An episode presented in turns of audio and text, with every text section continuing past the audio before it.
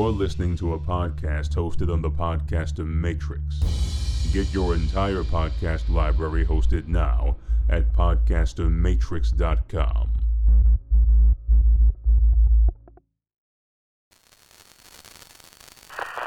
SHIELD.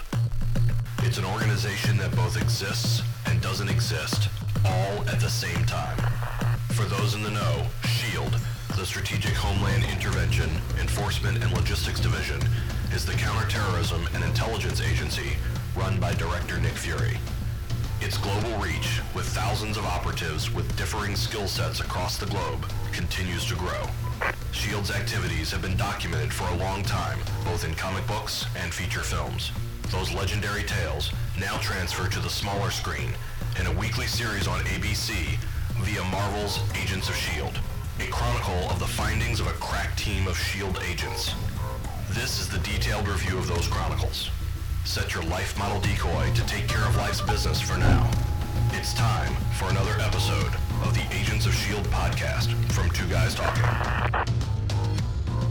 The taking over of one's body has been a storytelling device since people started writing stories. How can our valiant agents team take what's been done time and time and time again and make something not only new, but something that propels us towards the last three episodes of a blockbuster penultimate season? There's a lot of curious looks, instances of violence, and story being pushed forward here, and we love it all. What did you think about this episode, Season 6, Episode 10, Leap? It's time to leap in and share it all as we spool up this episode of the Agents of S.H.I.E.L.D. podcast. A complete, detailed, and always educational review of each and every episode of Marvel's Agents of S.H.I.E.L.D. on ABC and Hulu streaming. Greetings, everybody. I'm Mike Wilkerson, one of your hosts. And I'm Nicholas J. Hearn, your other host. And Nick, some quick housekeeping. Charger Forward. I've been looking for a project to tether to my shiny new, ridiculously cool race car that I now drive to and fro to work 11 miles as a reasonably average driver and dad. And I found it inside of the project I'm naming Charger Forward. I'd like all of you to go check out chargerforward.com for more information, stories, and inspiration that focuses on a silver Dodge Charger. Chargerforward.com. Nick, speaking of charging forward, it's time to charge forward inside of puns. this review of this episode, Leap, Season 6, Episode 10 of Marvel's Agents of S.H.I.E.L.D. on ABC and Hulu streaming. Sponsored by Acoustica's Mixcraft Recording Software, Blogger's Bug, and the St. Charles Office Center.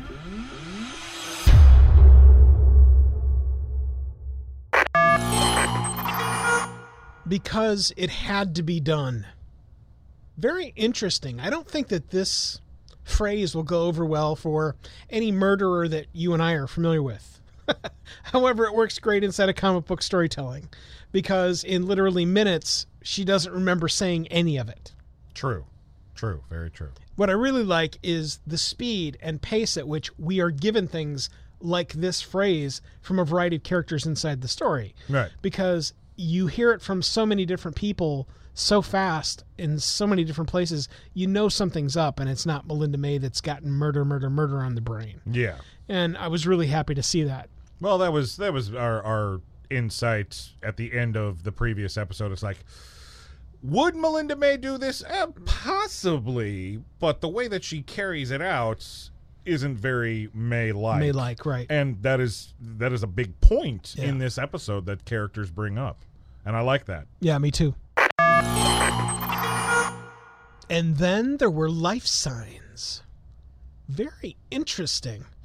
I guess taking four to the chest, center mass, is not a death sentence when you're Sarge. Well, when you're a hun- hundreds of years old and have traveled the galaxy and nothing's killed you and you haven't aged, I guess bullets don't matter either. Yeah. It's very interesting though because I guess after being shot and being dead and uh, it just seemed to me like if you know he's not dead and you know he's really really bad That to me kind of we need to put him in a cocoon of some kind or something where he's not just out in the open and here put some arm straps with some velcro on it real quick. And and I don't know that we ever I never saw a piece of that that I wanted to see. Do you follow me? Well, yeah, but at this at this early stage, they still don't really realize what the hell's going on. He's coming back from what is supposed to be the He's dead. slowly healing, and remember, they do eventually put him in restraints Yeah. before he comes back to life, Right. Quote The, unquote. the restraints that would keep any human in place. Awesome. Great work. What is he? Better yet, why isn't he yet restrained? And we were at a point where he was not yet restrained. But I'm telling you, the instant that, hey, look, there's a heartbeat, I'm wrapping him up. I'm wrapping him up in whatever kickassery that we got. That's a straitjacket and all kinds of put him in the put him in the pod for God's sake, something. But what you can't do is just leave him out on a stretcher naked with some Velcro tethers. No, we're not doing that. You know why? Because we're going to see why. That's why. Uh, true. Again, I'm not really concerned about the fact that he's not restrained yet because he doesn't have strong enough vital signs to be conscious yet. And he's getting stronger. And he's getting stronger, okay. which then does lead them, like I said in the previous point, to him being restrained. Right. May's memory and floaty powers of persuasion. This was very interesting. Again, the instant that you get off Melinda May being murderous, not only am I elated because I know I don't want me to think that, hey, look at Melinda May. She's going to go grab a gun and just start gunning people down. All right, yeah. That's not where I really want to go for my character interaction with Yeah. Melinda May. And so I'm really happy that, hey, look, we have now confirmed that it was not her just being murderous May. Right, yeah. Uh, uh, that was awesome. What was even more awesome was that what is whatever is happening can happen incredibly quickly, and for the most part, you will not remember it until later. And I like that the the mechanism of what we see here and and what is showcased throughout the episode, the the taking over of body ness that was given here. I thought it was very very effective, especially Yeah. the speed at which it can happen. there's similar examples of this in horror and science fiction all over the place. One of the things that I really liked about the front half of this is it had a very John Carpenter's The Thing feel to Hmm. Yes. it. Nobody's Awesome. being taken over and and being replicated, but it still had that who can you trust type of of a vibe. Later on in this episode when they start doing the whole how do we figure out who's cool and who's an evil alien? And I like that. Yeah. Every everything that was done here was not only, at least for me, not only noteworthily original, mm-hmm. but it was all paced terribly well. Oh yeah. So really, really well done. Growing Power Sarge is sent to the morgue. This kind of goes in a direction that I guess I didn't understand. I get wanting to sequester him, and so I guess the morgue inside the lighthouse is a great place to sequester because we don't have a lot of people there that we care about. Whatever. Oh, well, um, Okay. As opposed to the pod or jail. Well, something. Uh, so something else. I think the pod is too small to have all the medical equipment that Simmons wanted to use while studying Sarge. Because, yes, he's coming back, he's getting stronger. Eventually, he'll regain consciousness. And if you've noticed, they have put him in the, the restraints once he's in the morgue mm-hmm. area. right. and there's a guard. I, I think it's it's still more of the scientific method. It's I want to learn what this creature is that can that doesn't die when it's shot in the chest four times and looks just like the old director. I, I want to learn, which of course is the folly later Yeah. on in the episode. Oh, yeah. But uh, Yeah. but but yeah, the morgue seems like the, the perfect place to put something that you want to study medically because there would also still be medical equipment down in the morgue. So Mm-hmm, eh, Piper pecks a piece of something out of the infirmary. Very interesting. What I didn't realize inside of this was what she had actually grabbed. I it, it happened so quickly and either I just wasn't paying attention or whatever. no, okay. But that it was a shard of Shrike victimness. Awesome. Uh, th- what I loved even more, you you drop it into a vial of liquid and can now use it as a, a compass. Yeah. Very very cool. Uh, Again, whenever you can you can you can see the writers putting their game hat on and going, so how do we get her there? Well, how about um, she grabs a, a flask of water and she drops the Shrike shard in there and it starts to point like a compass. Yeah, Yeah. I love that. Yeah. I absolutely love that, and I love it when they when they pay off dividends like that that wrap the storytelling so tightly that I don't even have to think about it. Inside of this giant facility that's underground, inside of an inverted waterfall, inside of however many mil- bedillions of layers of concrete and steel and whatever other materials they built. How is it she's going to suss out exactly where this thing is? Well, it's no problem. We're going to make a compass that's built out of the Shrike shard. Ready to right. go. Yeah. Yes. phenomenal. A phenomenal piece. It's more creative than the alien has the ability to access the memories of the people that he it jumps into. Because Mm-hmm. that would have been the easy way. Or that jumps in and then just starts tapping on a computer with their hands and they start like pictures of of what she's looking for appears on the screen and now she just knows and she turns to camera forward and walks towards it and now she starts walking Yeah, towards yeah. it. Like I said, it's it's it's a less Yeah. lazy way to do the I'm searching for something shtick that Yeah. happens in this episode. I also really enjoyed it because it became a prop that becomes a, a hand through hmm. to Deke. I, I thought that that was a really effective piece of uh, staging as those two are facing each other.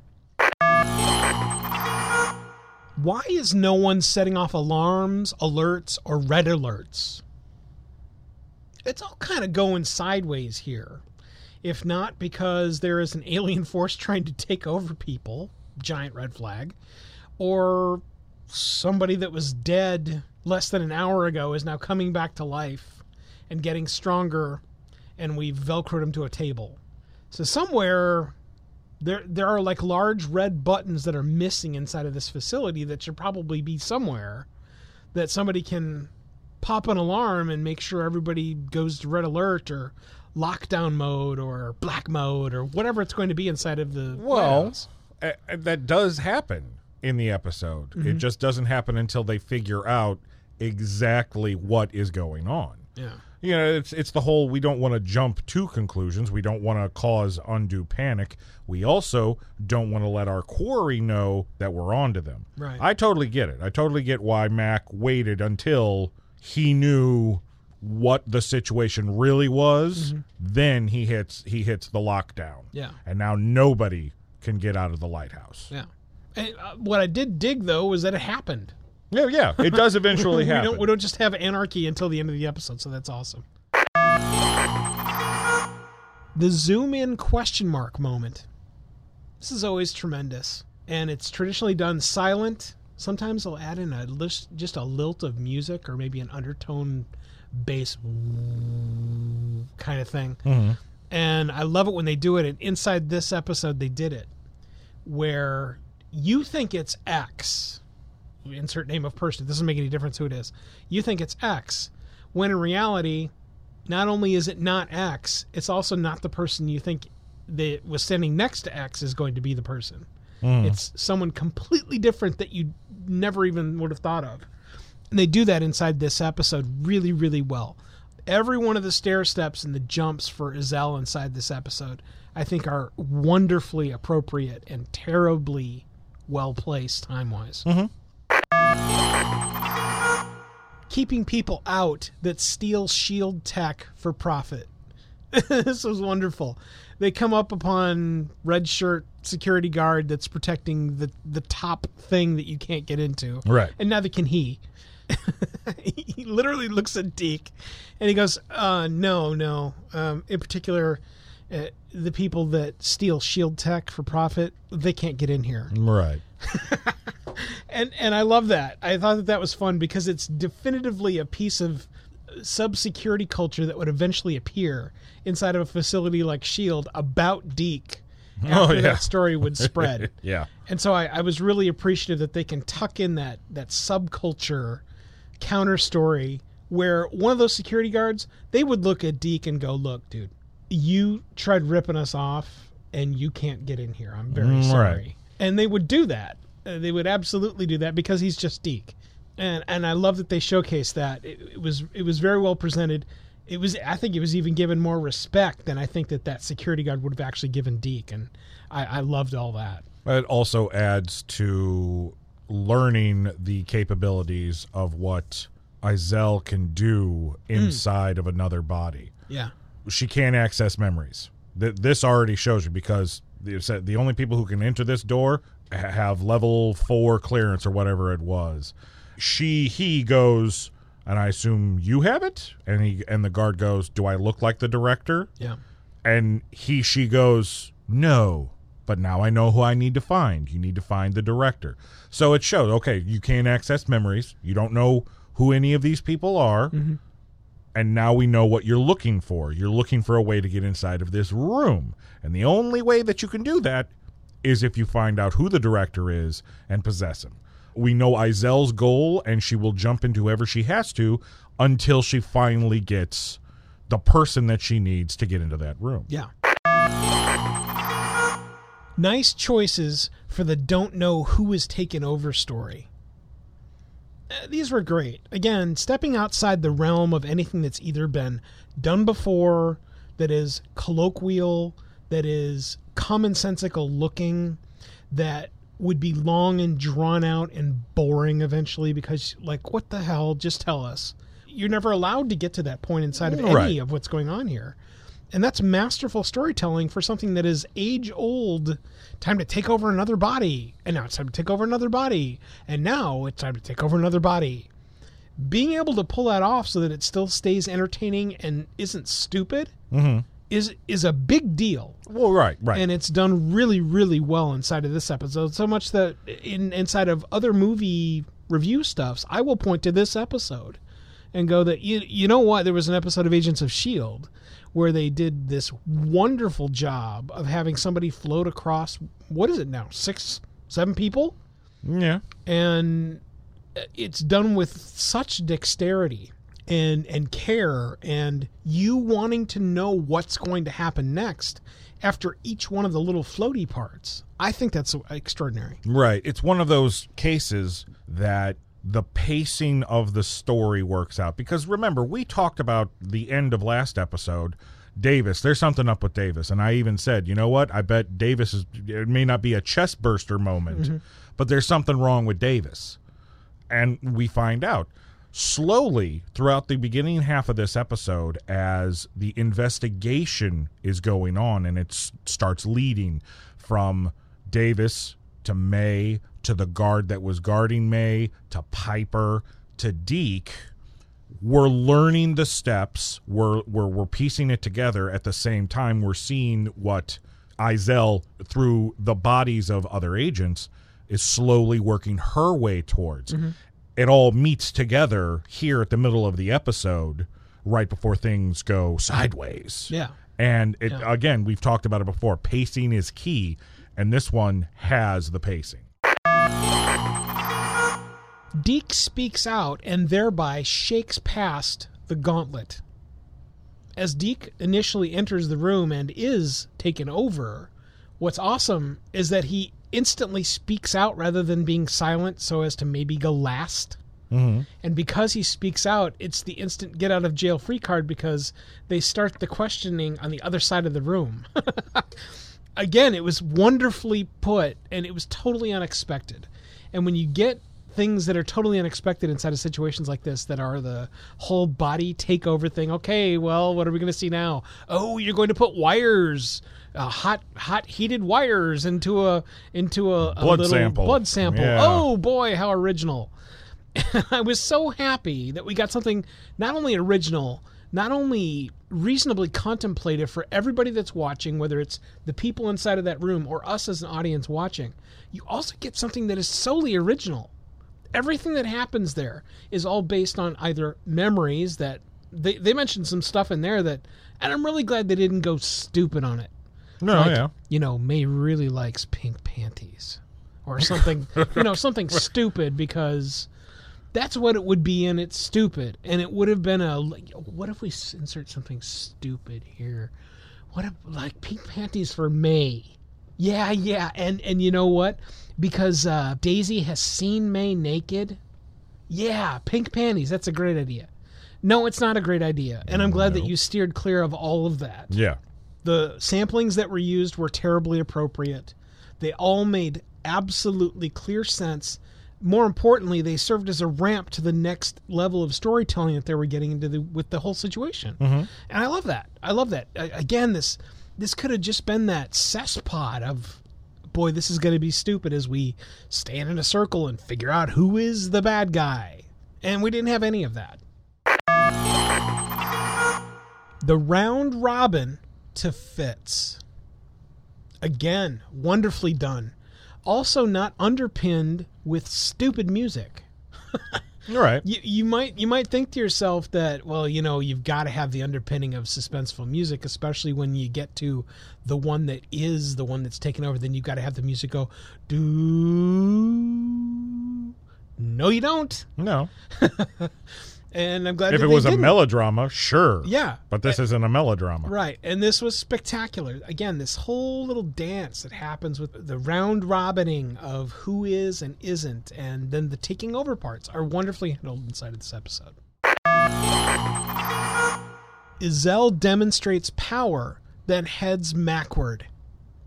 This is excellent. Again, eventually you have to get to the point where there has to be a demonstration of not only power, but of will to do what needs to be done to get what she wants. Yeah. And I'm so proud of this show that they were willing to do this because otherwise, what are we doing? What are we doing? And what we can't be doing is just all kinds of goofy things can happen and then everything's fine again. Yeah. I'm going to make you slap yourself. Oh, look at this. Aren't I such a stinker? Yeah, and, uh, there's even stair steps here that's very very interesting. The the shot Literal, through, yeah, literal stair steps, yeah. too. the, the the shot through the hand is the first one, and there there's enough horrification of what's being shown and happening here that it works. It works really well. And then what happens next is okay, well, causing terrible destruction to this person didn't work. Okay, so over to Davis and on the catwalk, on the catwalk, yeah yeah. and it's are you going to give me what I want or not? Yeah. And the answer is not. And so suffer the consequences. Yeah, it's the escalation of violence. It's like, okay, so me shooting Piper in the hand isn't getting you Didn't to stand down and, and Right. get, get get me what I want. Okay, well, I guess I'm going to have to up the violence. Mm-hmm. And so I'm going to kill one of you. See what I could do to you. And you can't stop me. Now just give me what I want and I'll go away or I'll murder you all. Right. And uh, eventually they do concede. Yeah. And the conceding part is something that's very, very interesting. We'll talk more about that as we get through with the review. A moment for Davis. for a character that I almost wrote off at the end of last episode as being quote unquote dead. It was interesting to see how things panned out for Davis in this episode to where, oh, okay, so it's an energy based alien creature. So, yes, he was inhabited, but it didn't kill him. Right. Very interesting move. Right. Yeah. I mean, Very we. I, I didn't want to see Davis go. I mean, Mm-hmm. I like Davis. He was. He's. He's a great character. He's. He is a long-standing agent of Shield, Mm-hmm. uh, almost as long-standing as as Piper is as well. Uh, not necessarily maybe an original, but damn near close. They do the rope a dope. You think he's one thing at the end of one episode, but then oh no, no, he's fine. A little hungover, but he's fine. So you're not expecting them to kill him off in this episode, and in the way that they did, just uh, literally just falls to the floor, kathunk, crack, and dead. Holy shit! Yeah. I, I, again, this is the this is the exclamation point on the sentence that is, "I am Izel. Give me what I want, or else." And this is that this is that that exclamation point. This is the what else. And it's uh, sad to see him go. uh, But I'm glad that we're taking the time to at least acknowledge the contribution, even though he's a pen stealer, the contribution that is or, and was Agent Davis. and back to monoliths. This is great. I, I, I hope that the writing staff realized when they originally created the monoliths and introduced them in sequential process as we got them, how very interesting they were going to be, especially towards the end of the show here. Yeah. I, I don't I don't know if they ever had that Feige whiteboard, you know, the secret whiteboard room Right. where everything has, you know, dancing twisty lines that are touching things and blah. I don't know if they ever had anything like that, but man, if they did, I would love to see it. I bet they did, but I can almost guarantee you that it changed drastically after the disappointment and utter disaster that was Marvel's The Inhumans. Because let us not forget, Yeah. the monolith seemed to have been connected to the Inhuman storyline Yeah, going from, you know, season two. yeah, So we move forward, we move forward. Oh, hey, so we're going to introduce more Inhumans. We're going to make it even bigger. Oh, wow, this really sucks. Let's forget this ever happened.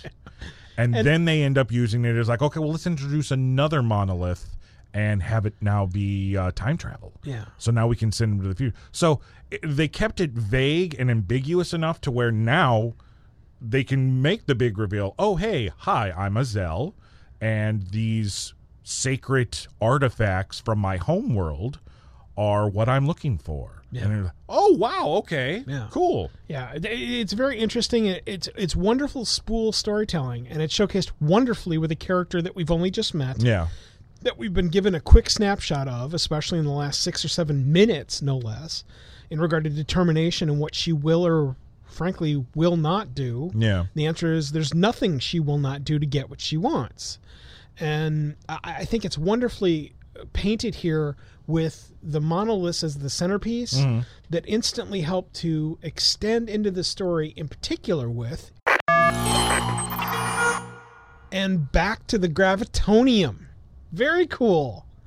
Very cool. Again, this is the it's the painting and closure of loops that Chief Christy Giuseppe and I talk about inside of our WhatCopsWatch.com programming all the frickin' time when you're talking about storytelling and loops that are created, regardless of when, regardless of whom they're about, Yeah. regardless of what it is they they they touch on. There needs to be an opening of the loop, and then eventually there needs to be a closing of the loop. Doesn't mean that it's done or that you can't do anything else with it, but eventually you have to close a loop that's opened. Otherwise, Right. it doesn't give any satisfaction for the viewers. and it's totally specifically important though in a long running show because you don't want to leave any dangling plot threads Yeah. and now knowing that season 7 will be the final season of agents of shield i am greatly appreciative that we are going back and actually go what haven't we wrapped up Yeah. we know that we're going to be over soon what haven't we wrapped up I also love that there's some cognizant moments there where people hmm. can go, you know what we haven't done is, and then list things. right right And how many times, you, the person that's listening, how many times have you been watching a show or watching a movie? I hate it when it happens in movies because, again, the window is so short.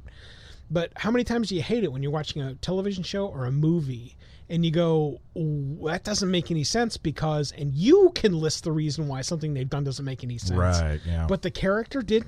It's That one. Of, yeah, it's one of those things that, uh, especially for horror, uh, there's a there's a rule. Jason and I, one of my hosts over at Two Guys Talking Horror, we say it a lot. Don't show it unless you plan to use it later, because that's the one thing that we are so annoyed with in any medium, horror especially, Mm-hmm. is if you're going to show something and take the time to actually show it, but then it's never utilized in your story. Then why did we take the time to show it? Yeah. If you're going to show it, use it. Yeah. And when it comes to a long running story, like a, a seven, eventually a seven season program like Agents of S.H.I.E.L.D. Will be, it's, it's great that you're finally getting to close that loop.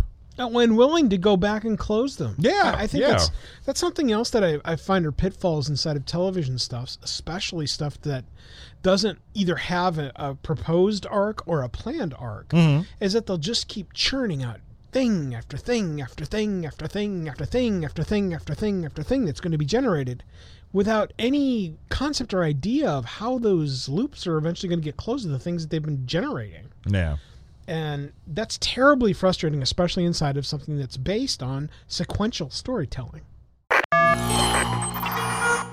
At least she doesn't kill mac.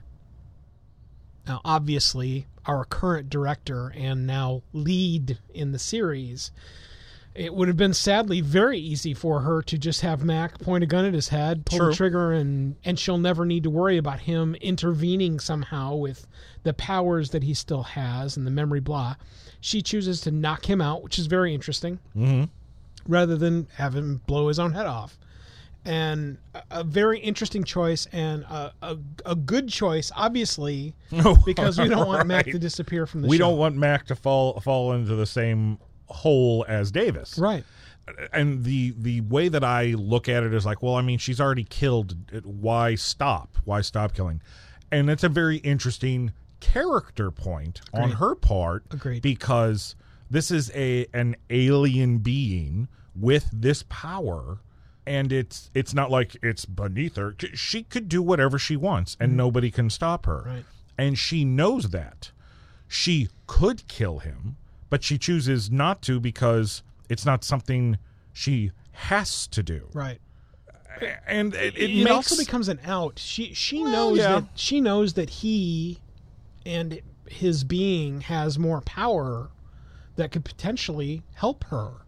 And so in the long run, especially not knowing how long the run is going to be, well, true. in the long run it might be that he, still needs to be around. And so how do I incapacitate him? And the answer is knock him out. And technically speaking, as the episode ramps up to its conclusion, we do learn it's like, oh, okay, so that's another reason why you didn't kill Mac because you need as many living people as you can. Yeah. Suddenly, it's a gatekeeper keymaster moment. How very interesting is this? This is probably, I think, the largest departure I can remember for Agents of S.H.I.E.L.D., like ever, Hmm. in regard to storytelling implement. It makes me that much more curious to see where we're going to go storytelling wise because uh, again they've they've got me with a biscuit. I'm going to I'm going to eat whatever they dish me up all day long. But the fact that Izel has been looking for this or the monoliths. Mm-hmm. And she now has those and that this swirl now needs to swirl back into oh hey not phil coulson. Come here let's tell you this little piece of the story that you won't remember. Very very interesting and absolutely on the knife of the satisfaction potential. Now for me totally satisfied. Draws something from out of the blue literal left field and takes all of the factoids that have been sprinkled throughout this entire season and dishes them up to you within the next four or five minutes of storytelling. Very very adept storytelling but a complete different detoured sign through a small little town where you go and you pick up what you want and then you leave the town and you're totally satisfied. Loved it. What we get here is also uh, harkens back to our discussion of closing loops. We're finally Mm. well given Yeah. the origin of Sarge, but it also goes back to something that was touched upon in season five. They keep on going on and on about how the third monolith that we didn't really get to explore because, you know, it blew up, created a gateway to a fear dimension, or at least that's what that fits assumed it labeled was. it. Labeled Right. it, yes. The, the, the, the, the labeling thing here, that might be, I think that might be the masterstroke that I really enjoyed here. Hmm. Because what one literal person that is no longer around anymore Right. thought was insert label. That's not actually what it was. Yeah. What it really was was, and it's something completely different. Yeah. and the fact And I that, we we I also then hearken to comparing these monoliths with a, a partial comparison to the Infinity Stones Yeah. Yeah. from the the actual films. We have space, we have time, and now we have creation. Awesome. But then we double down on that by saying that yes, this is Phil Coulson, but it is a version of Phil Coulson that was created through the power of the monolith, traveled back in time because space, time, and creation were all mixed together because it's all just energy now. His missing memories are actually the memories of him being Phil Coulson. But he's not human, but he is human. And he's fused with this energy being, which is just the same thing as Izel. And Izel being an energy being, but also in love with the energy that fused with the Phil Coulson copy, double, whatever you want to call him, doppelganger Vessel. I, I, uh, it's almost a also vessel. take right more of a vessel also takes a human form Mm-hmm. and then there's this centuries long tug of war where sarge hates her because it feels like he should hate her but then we get this information as no we were in love and i want all of our people all of our non-corporeal people to feel the same joy that having a body and being corporeal is. So that's what we're going to do. We're going to create a way for everybody on earth to fuse with all of our people. We finally get the mustache twirling ultimate plan of our villain and it's out of love. Yeah. Which makes the villain even better. Yeah. And then the re- revelation that Sarge still won't believe it. He's still holding on holding on to that belief that no, I've got to stop her because that's what Phil Coulson would do. The energy being that's inside this vessel has become so intertwined with the pure remnants of what made up Phil Coulson that he feels like he's got to stop the bad guy. And I love that. Yeah. Yeah. I really do. being able to drag the essence of Phil Coulson into the storytelling, it's a masterstroke. Because it I- is I still it is Coulson. Yeah. It really is Coulson, Yeah. but it's just not our Phil Coulson. And they make it different just different enough to where it's not a, an exact copy of what's happened with Fitz. Yeah. Yeah. which I really appreciate because it could have literally been just well, you know, he's he's a copy of Phil Coulson that traveled back in time, but, but because he's fused with this energy, he never dies and he heals from any wounds. Ha ha ha! How about that? Yeah. Well, and that's what I'm saying about the. It's such the dancing on a knife's edge Yeah, yeah, because th- th- this will be the moment I think that probably makes or breaks anybody that has been or will continue to be an Agents of Shield fan member hmm. because there's a lot of what goes on here that where someone just goes, "Sorry, I'm out." yeah. I'm out. Yeah, I totally understand that. Th- Yeah, th- th- there's a lot of that here, and even longtime Yes. viewers Without- could, could without pull the plug right here. without question. Yeah, and, and and that's the dance and i am so appreciative of the dance that was given to us inside this episode especially up to this point Izel inhabits yo-yo and ventures off with mac this was a piece of the storytelling that i absolutely loved because of the the facial expression of yo-yo inside of the scene after she's been taken over it's such a nothing burger, but it's so vital that it happened. Hmm. Because just for a moment, you can see where the actress that plays Yo Yo has to play Izel finding out what Yo Yo can do for just a moment and then show it. yeah, Grand frickin' slam Yeah. on showing it. It was it's such a memorable moment for an actress that simply has not had enough to do this season. I loved it. I, it was it was one of my favorite moments inside the episode because it's another piece of storytelling where you go, okay, this is going to get really stupid. What if Izel finally realizes she can fly as fast as lightning? And you're like, okay, boy, that could get really stupid quick. And they're like, boy, you're right. That could get really stupid quick. when it didn't. None of it. You, you don't even have to show anything. All you've got to do is mention the menace of it. Right. Okay, so I could slit all of your throats before you could do anything. Ha ha. So now are you going to give me what I frickin' want? it was it was a masterstroke of Yeah. storytelling move. How much pain Brilliant. and damage do I have to cause before you Oh. realize I'm a threat you are not able to handle? Yeah, just uh, an amazing mastercraft move of storytelling, along with everything else that's been presented inside of the leverage mission that Izel is on and showcasing. Where look, you simply cannot do anything. Yeah. Can you imagine walking up to a group of people and just going, "Okay, I want X," and let me just preface real quick: nothing any of you can do can impact anything I don't want. So can you just give me what I want, please? Yeah. The introduction of Izel was so mediocre. Meh. Yeah, I- uh, I literally just meh. meh. It's like this is going to be our big bad.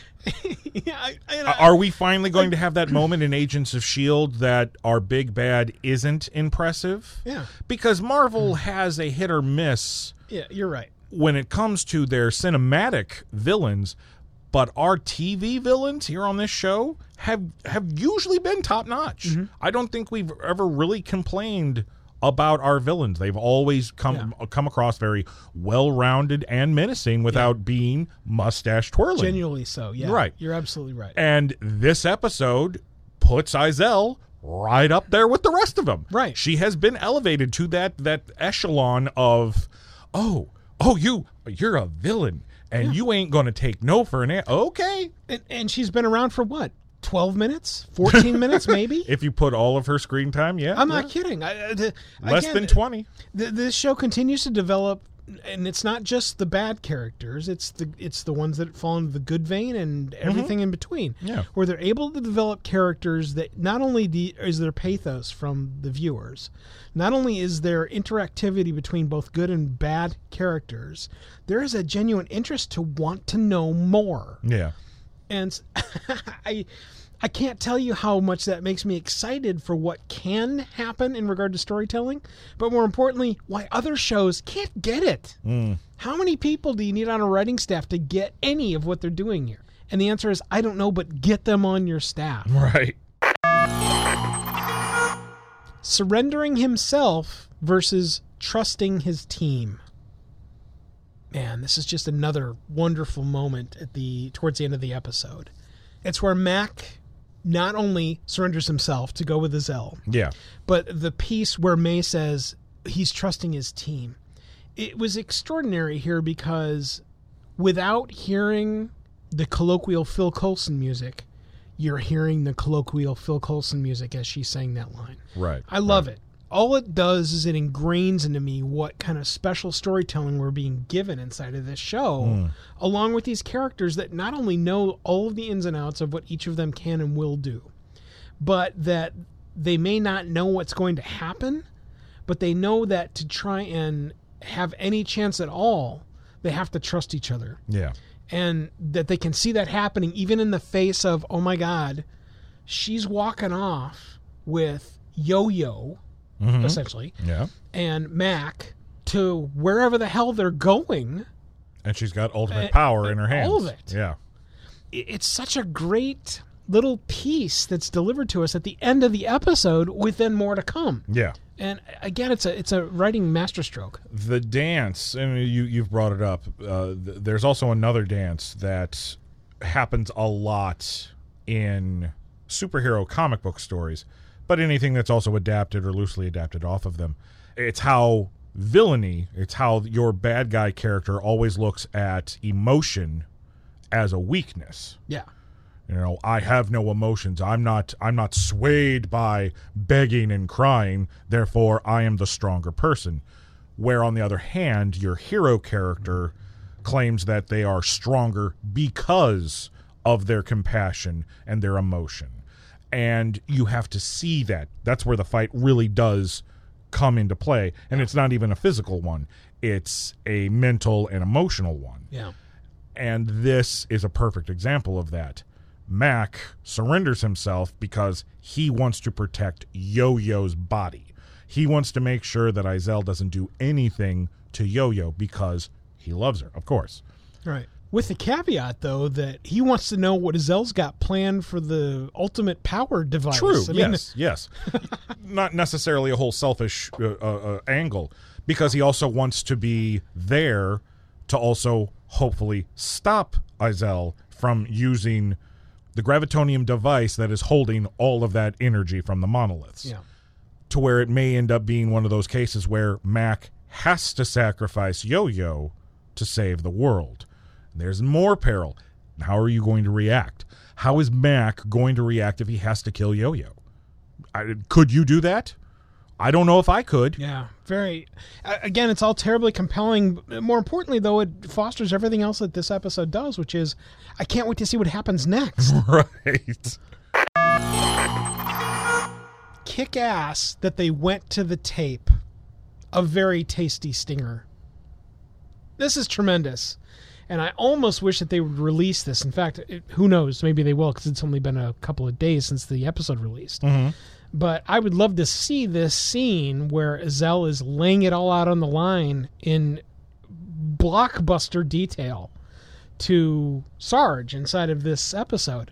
I would love to just see just that, where there's there's no camera cuts. It's just her as she's slowly walking towards not Phil Coulson, delivering all of the details, delivering exactly what's going on, and everything that you would have seen through the quote security camera. Yeah. I would love to see things like that, and I think that that should be a piece of what's online for fans like us. Well, that would be very cool. It would. Uh, it's it's very challenging for actors, especially film and television actors, because usually it's okay. We're going to film this one minute section here, then we're going to film this one minute section here, and when it's all edited, everything looks great. Actually, allowing a scene to play out without any cuts. Uh, Rough. I It's it. rough. I It's mean, rough. it could be rough, but if you're a professional and you know what you're doing, Mm-hmm. not impossible. But more importantly, the stinger for this episode reveals that yes, in fact, Mr. Sarge, you do have the ability to get all energy being just like Izel. So I'm I'm I'm very interested to see where the next episode takes us with Sarge dealing with his true origins. Yeah. Uh, the mention of Ghost Rider inside of this is also electrifying. Yes. I know that we had talked about it now, and my God, is that two seasons ago? Three seasons Season ago. 4. It's just it's amazing how fast the time flies, and I know it's because of the shorter seasons that have been extended over a longer period of time. I get that, but the the spark of electricity in the air, quite literally, when you mention the word Ghost Rider, is just fun. Oh yeah. All of that, not really understanding what Ghost Rider is, other than you know a scary force that's been assigned to skull on a motorcycle with chains. That's kind of that's it. You know, like what what do you know the the Marvel definition of what is Ghost Rider? Because I don't think Ghost Rider is the spirit of vengeance. It's in But what if it's not a spirit of vengeance and it's actually an, a, uh, an un- non-corporeal alien that's inhabited a skull with a leather jacket and some chains Mm. on a motorcycle? That's kind of where I'm going. there could be a possible version of that, but you don't get certain powers that are related to good and evil if you take that away. If you take away his connection from hell or a hell dimension, because there are several different hell dimensions inside of the Marvel comic book universe. Mm-hmm. And you know, it's not always just oh, there's the devil. It's you know, there's many different levels in one particular level, the Ghost Rider is the agent of vengeance for Hell, and and is put on Earth to take out evil.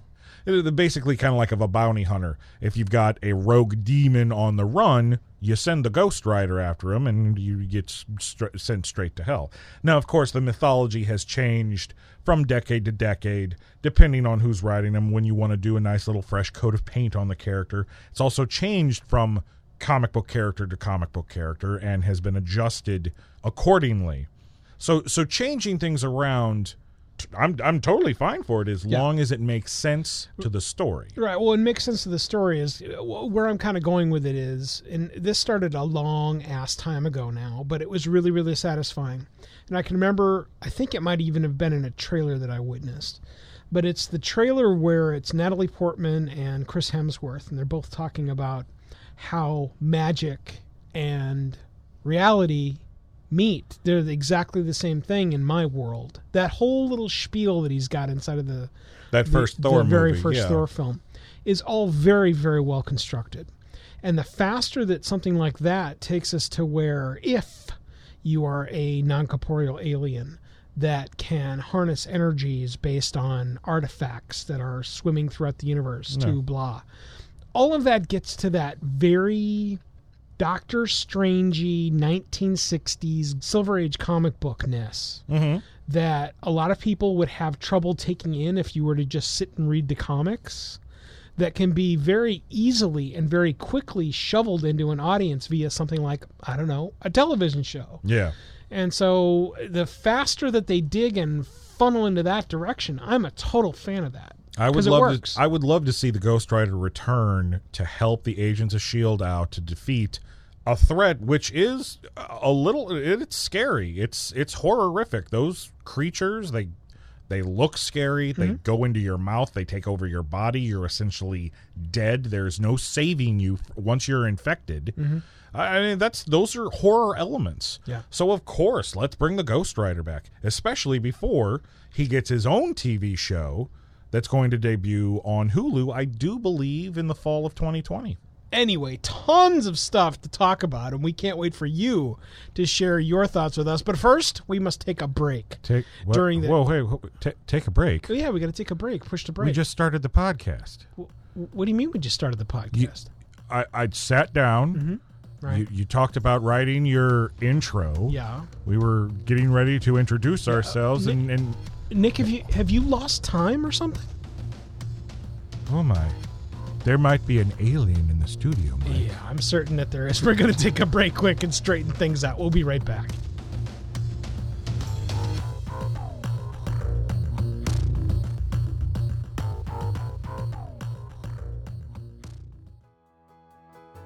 Make your podcast soar with the Editor Core. The one question every podcaster needs to ask themselves is why am I still editing my own podcast?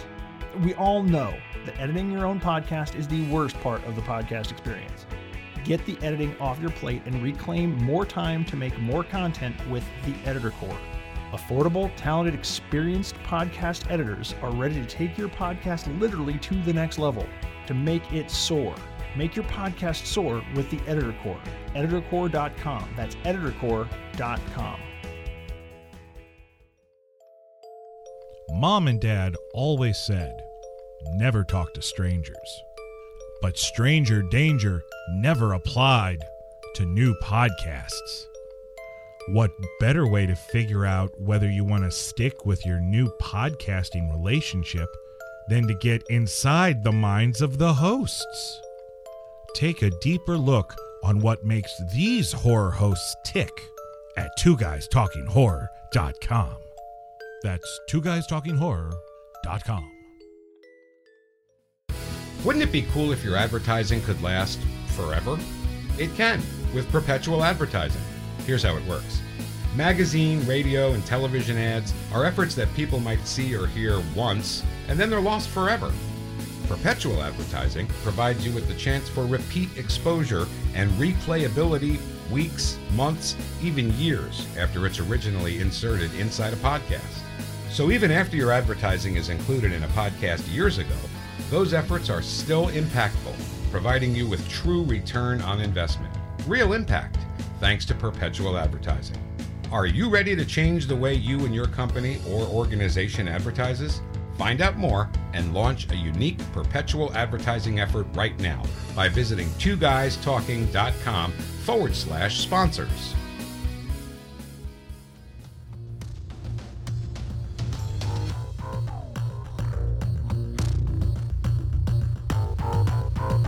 Everyone, welcome back to the Agents of S.H.I.E.L.D. podcast, a complete, detailed, and always educational review of each and every episode of Marvel's Agents of S.H.I.E.L.D. on ABC and Hulu streaming. This time it's season 6, episode 10 Leap. Every time we come back from break, it's time for our S.H.I.E.L.D. dossiers. Our Shield dossiers are where Nick and I focus on a particular actor's portrayal, a storytelling element that was showcased inside the episode, or something else that tripped our collective review night. Fantastic. Nick, what have you got? Well, my Shield dossier for this episode is something that we glanced upon in the review but didn't actually really focus on. My dossier is filled with sequestering the powered folk. Hmm. Brilliant move on Mac's part. Again, this is why he is the And total- director. and totally unexpected. Right. you- Nobody you, kind ever of think thought of that. You kind of think like what what is he doing? Is he going to go in there with him? Are the three of them locking themselves away from everybody else? Like, all right, we're fine. I, yeah, Yeah. I, I didn't know what to expect, and then it's like, oh, that makes perfect, Perfect sense. sense. You don't want Izel to jump into the two of them Mm-hmm. because then it is game over. So the fact that Mac had the foresight to go, all right, let's we need to take these two ladies and put them in a secure room.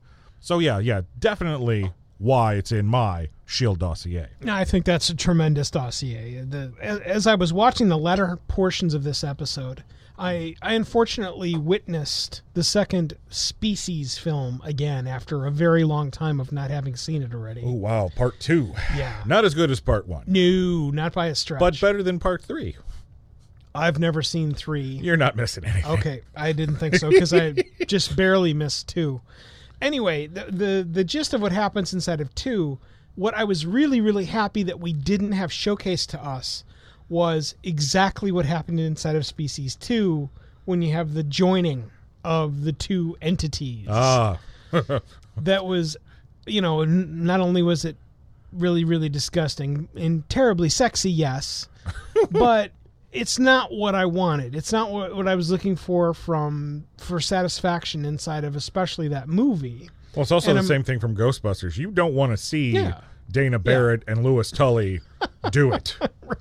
You don't want to see that, and we we don't. We don't. Luckily, we get to see the afterglow. Right. Yeah. And yes. uh, Very well said. And I'm, I'm glad that we didn't see that inside of this. My Shield dossier inside of this episode has got to be the choice to make Sarge still not bowled over with the facts that, quote, he loves Izel. Hmm. It's a huge, bold move. But I love it because it's going to emulate at least a portion of the audience who kind of look at this story and go, huh?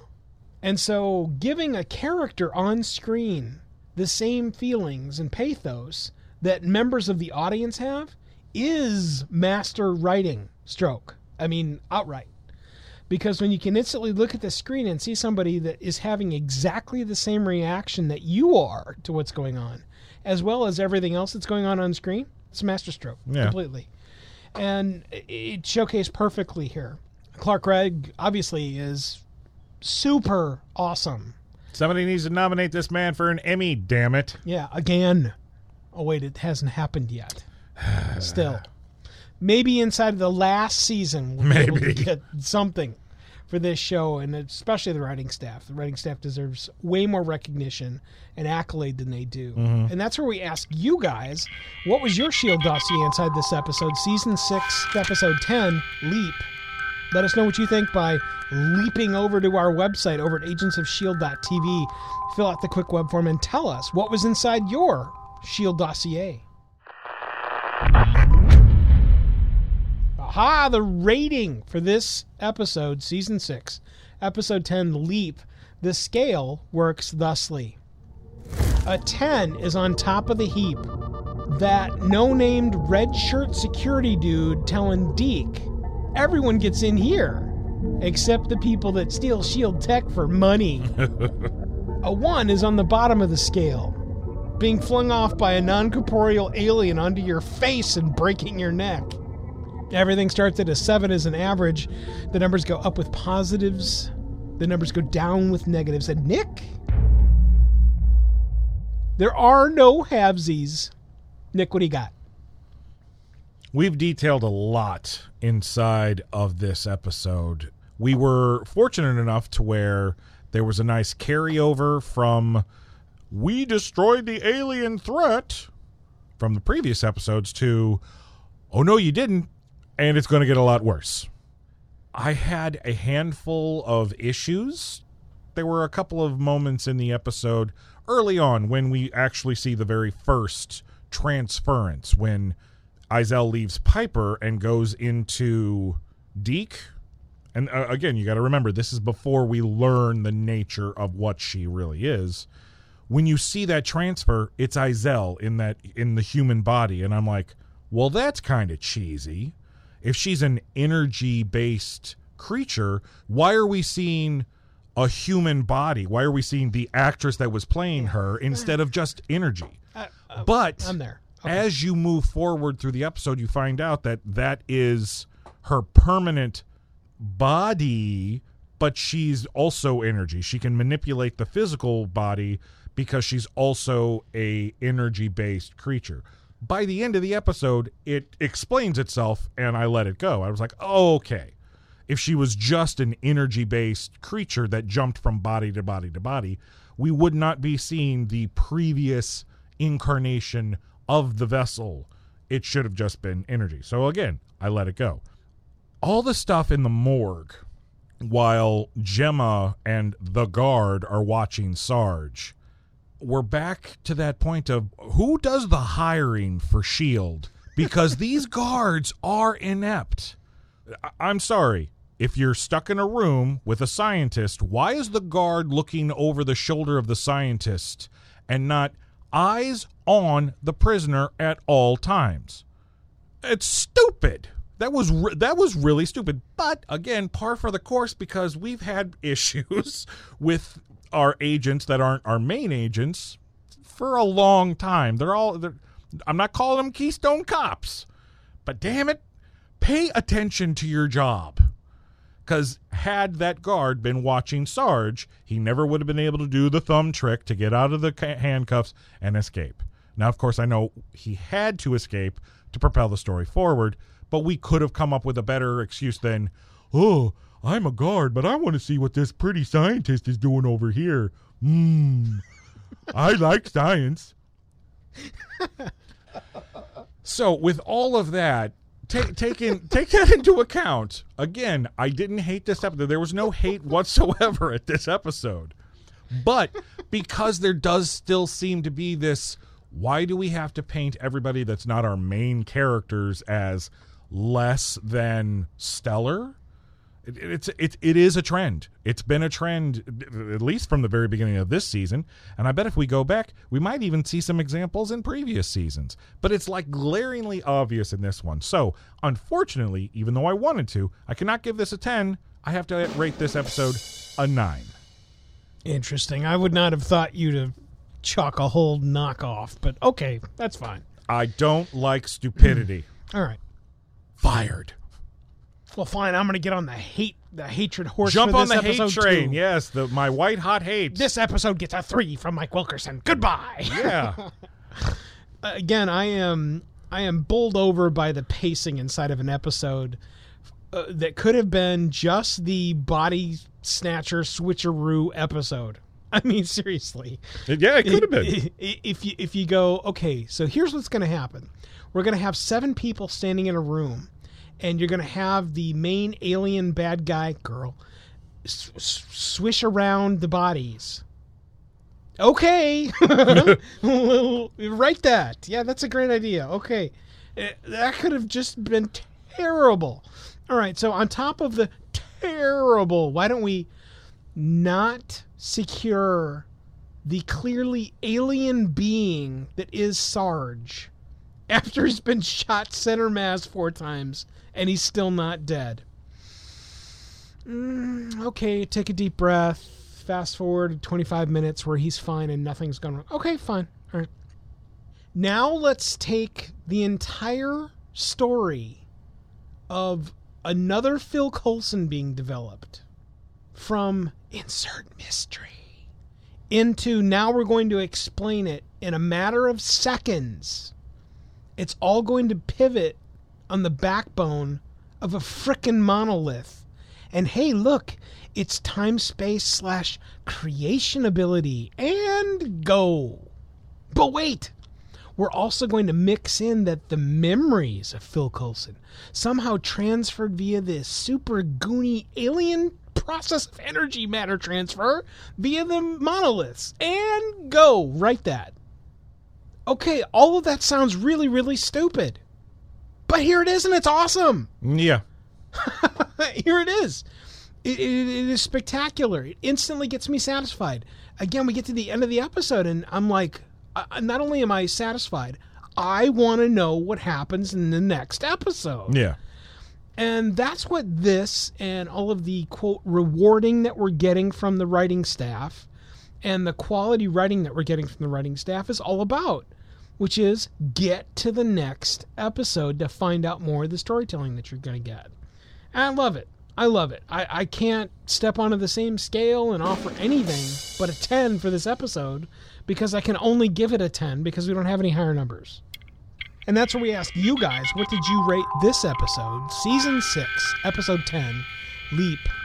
Leap on over to our Facebook presence. That's facebook.com forward slash shield podcast.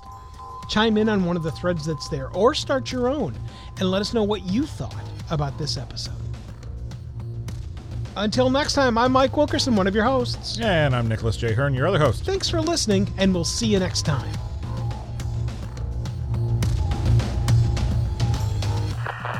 We're thankful you were able to review this covert communication, reviewing the most recent episode of Marvel's Agents of S.H.I.E.L.D., a chronicle of the stories and soon-to-be legends on ABC. Be sure to tune in to our ongoing top-secret communication with agents all over the globe via our Facebook presence immediately. Facebook.com forward slash Shield Podcast to be the first to be made aware of Agents of S.H.I.E.L.D. news, the arrival of our newest reviews, and more. The Agents of S.H.I.E.L.D. Podcast, a super show for fans of superheroes. Uncover the mysteries, critical information, and reviews now by accessing agentsofshield.tv. That's agentsofshield.tv. End this top secret two guys talking communication.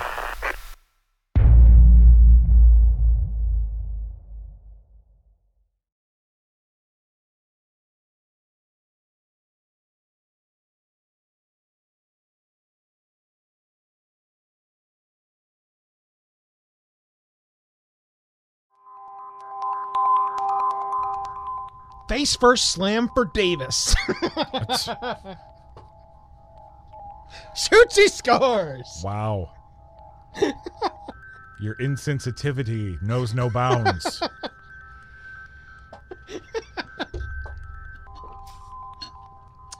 He didn't fall off. He was just pushing the ship down. Ah. I guess because he stole that pen, he deserved to die. huh? Is that it? Oh, that's awesome. Look, man, Shield can't afford to have an agent like you on staff. You're stealing alien pens. You're getting drunk at parties. You're you're, You're done. You're fired. Insert the tone.